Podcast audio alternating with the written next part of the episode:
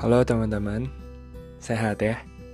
Mudah-mudahan selalu dalam naungan Tuhan yang Maha Esa dalam keadaan apa pun. Amin.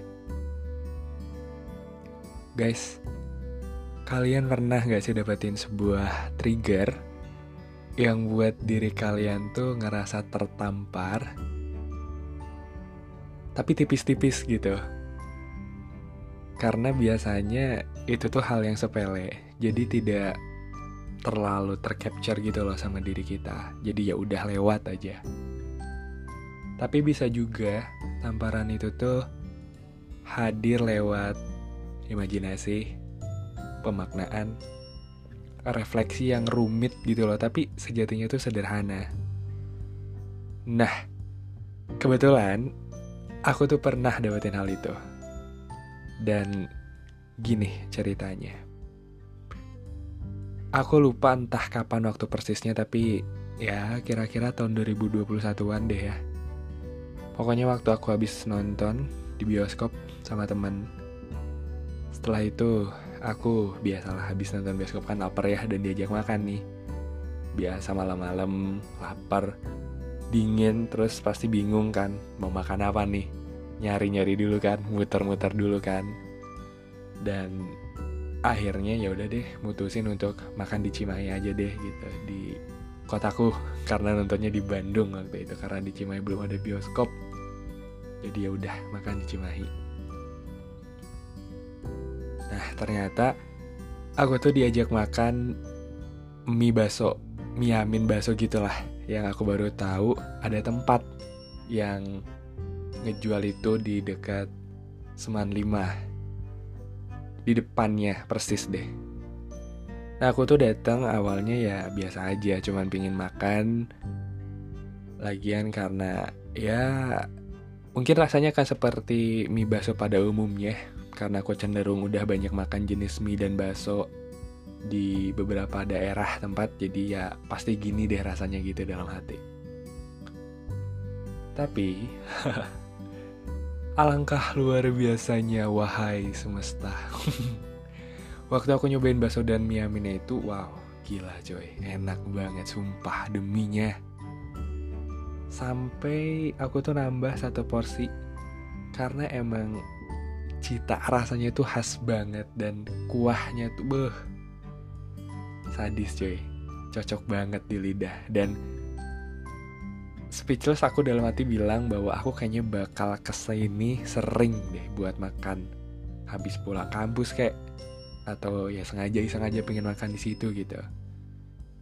Dan kalian harus coba deh makanan itu. Mie bakso dul namanya. Nah sekarang udah pindah tapi di Cimahi di Gang Lurah. Nah orang-orang Cimahi pasti tau lah Gang Lurah tuh di mana. Depan gereja tuh si mie bakso dulnya Lalu di mana nih trigger tamparan itu Yen? Oke, okay. nih di sini nih aku jelasin. Jadi habis makan itu tuh aku nggak langsung pulang langsung gas ngeng gitu no ada obrolan-obrolan tipis-tipis lah nggak ya nggak sih obrolan malam gitu loh biasa cowok nah di sana obrolan itu tuh ada satu topik ya selain konspirasi agama politik yang udah jadi template banget di obrolan pria. Aku tuh nggak sengaja keinget sama omongan temanku itu ya. Si X deh aku sebutnya si X yang makan bareng sama aku habis nonton itu. Dia tuh pernah ngomong gini ke aku. Maneh mundagang gawe naon welah pokok nama nukarar itu di sapatuan bro gitu. Arti bahasa Indonesia nya gini. Kamu kalau mau dagang kerja atau apa pun yang sejenisnya jangan lupa di sepatu yang rapih gitu. Nah itu tuh konteks sebenarnya teman-teman ya. Jadi dia ngasih tahu aku kalimat itu tuh karena si X ini nguping temennya yang lain sedang diceramahin sama temennya itu gimana kebayang nggak jadi si X nguping temennya yang lagi diceramahin sama temennya Nah, terus kalimat yang dia dapat itu tuh dia ceritain ke aku. Nah, dan aku nggak tahu kenapa dia cerita tentang itu, tapi ya it's okay. Namanya juga sharing gitu ya. Dan ya itu yang aku keinget waktu itu dan aku totally paham maksud dari kalimat itu pada akhirnya. Udah pada tau lah ya teman-teman semua bahwa berpakaian yang rapi, sopan tuh udah jadi sebuah nilai banget gak sih di dunia sekarang ini, di zaman ini ya gak sih?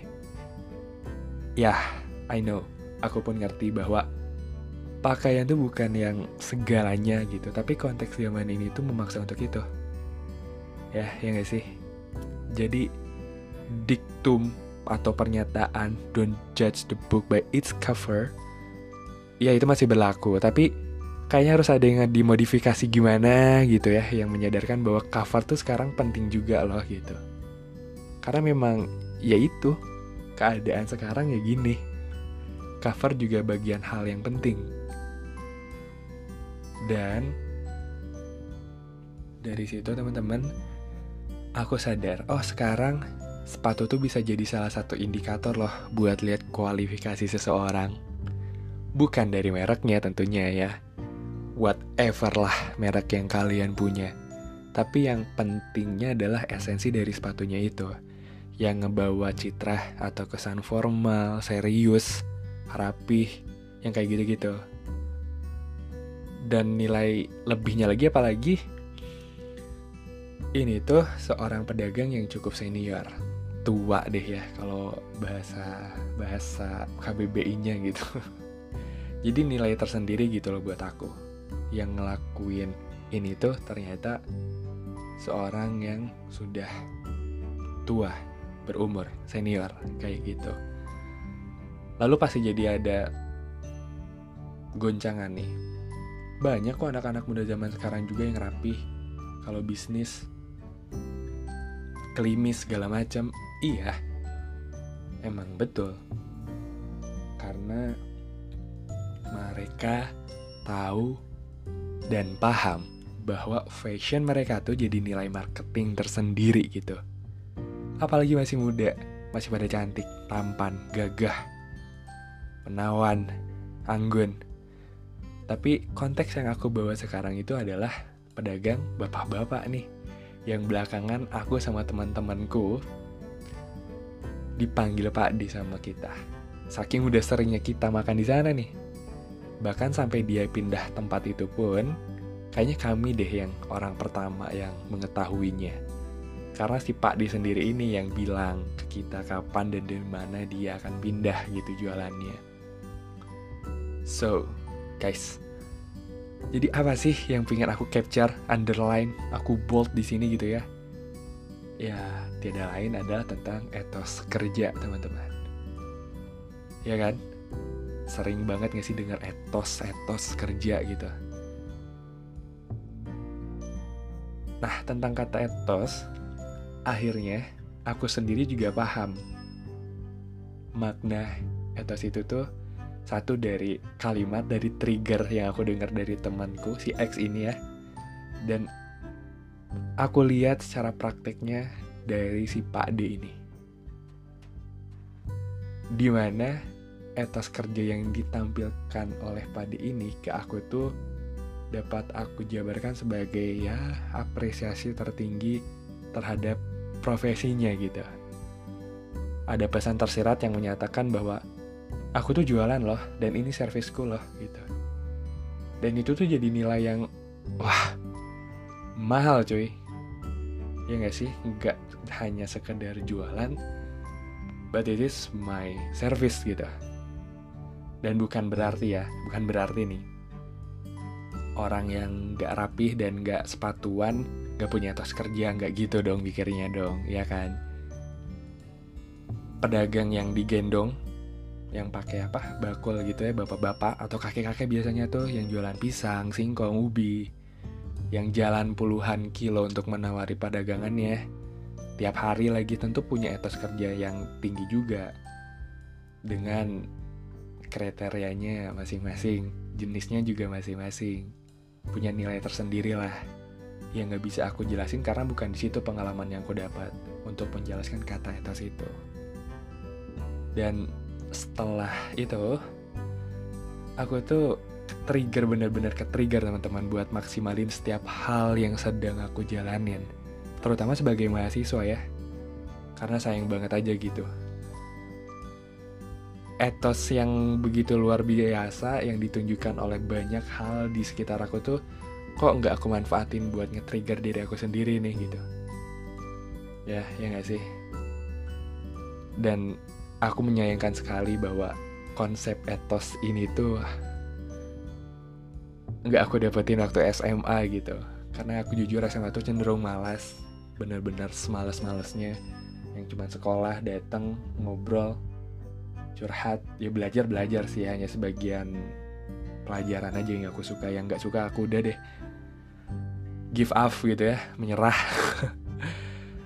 tapi ya bersyukur bersyukur banget dibangkitin lagi sama peristiwa yang gini-gini yang kayak tadi ya buat ngebakar untuk naikin semangat itu hadir lagi bangkit lagi muncul lagi tuh gelora-gelora ambisiusnya. Karena boleh bisa dibilang bahwa aku tuh sebagai mahasiswa sekarang nih bener-bener jadi orang yang sangat ambisius terhadap akademik. Gila si paling ambisius bro alasannya sih sebenarnya teman-teman keambisiusan aku tuh bentuk dari penghargaan aku terhadap profesi aku sekarang sebagai mahasiswa. Yang sejatinya aku jadi mahasiswa tuh berkat usaha-usaha selain diriku ya. Ya orang tua ya gak sih? Kakak-kakakku yang ngebantu segala macem motivasi dari teman-teman ya kan? Ya kalau nggak semangat gimana? Kalau nggak serius gimana nih? Terbengkalai kah? Jarang masuk tugas apalagi terus mabal lah. Tugas yang penting beres lah ya kan? Tapi kan nggak ada nilainya. Kosong aja tuh hanya sekedar lewat aja nantinya. Kan nggak gitu ya sayang banget. Waktu materi mental fisik segala macam kan jadinya sayang ya. Jadi gitu sih teman-teman. Betapa sangat pentingnya tuh kita memahami apa arti atau makna terdalam dari etos kerja yang bermanfaat buat diri kita sendiri gitu ya jadi etos kerja tuh memang beda-beda nih setiap dari kita gak harus sama kok yang penting ada nilai positif yang bisa lahir dari penerapan etos kerja yang menurut versi kalian masing-masing. Ya. So, tetap semangat teman-teman ya. Banyak hal yang kalian bisa pelajarin dari lingkungan kalian. Dan jangan ragu untuk share ke teman-teman kalian. Karena banyak hal yang bisa di-share, banyak manfaat yang setidaknya dapat diambil dari kita semua. Oke, okay, thank you teman-teman yang udah dengerin sampai akhir. Mudah-mudahan ada sedikit manfaat yang aku sampaikan. Kita jumpa lagi di obrolan dan cerita selanjutnya. Selamat malam.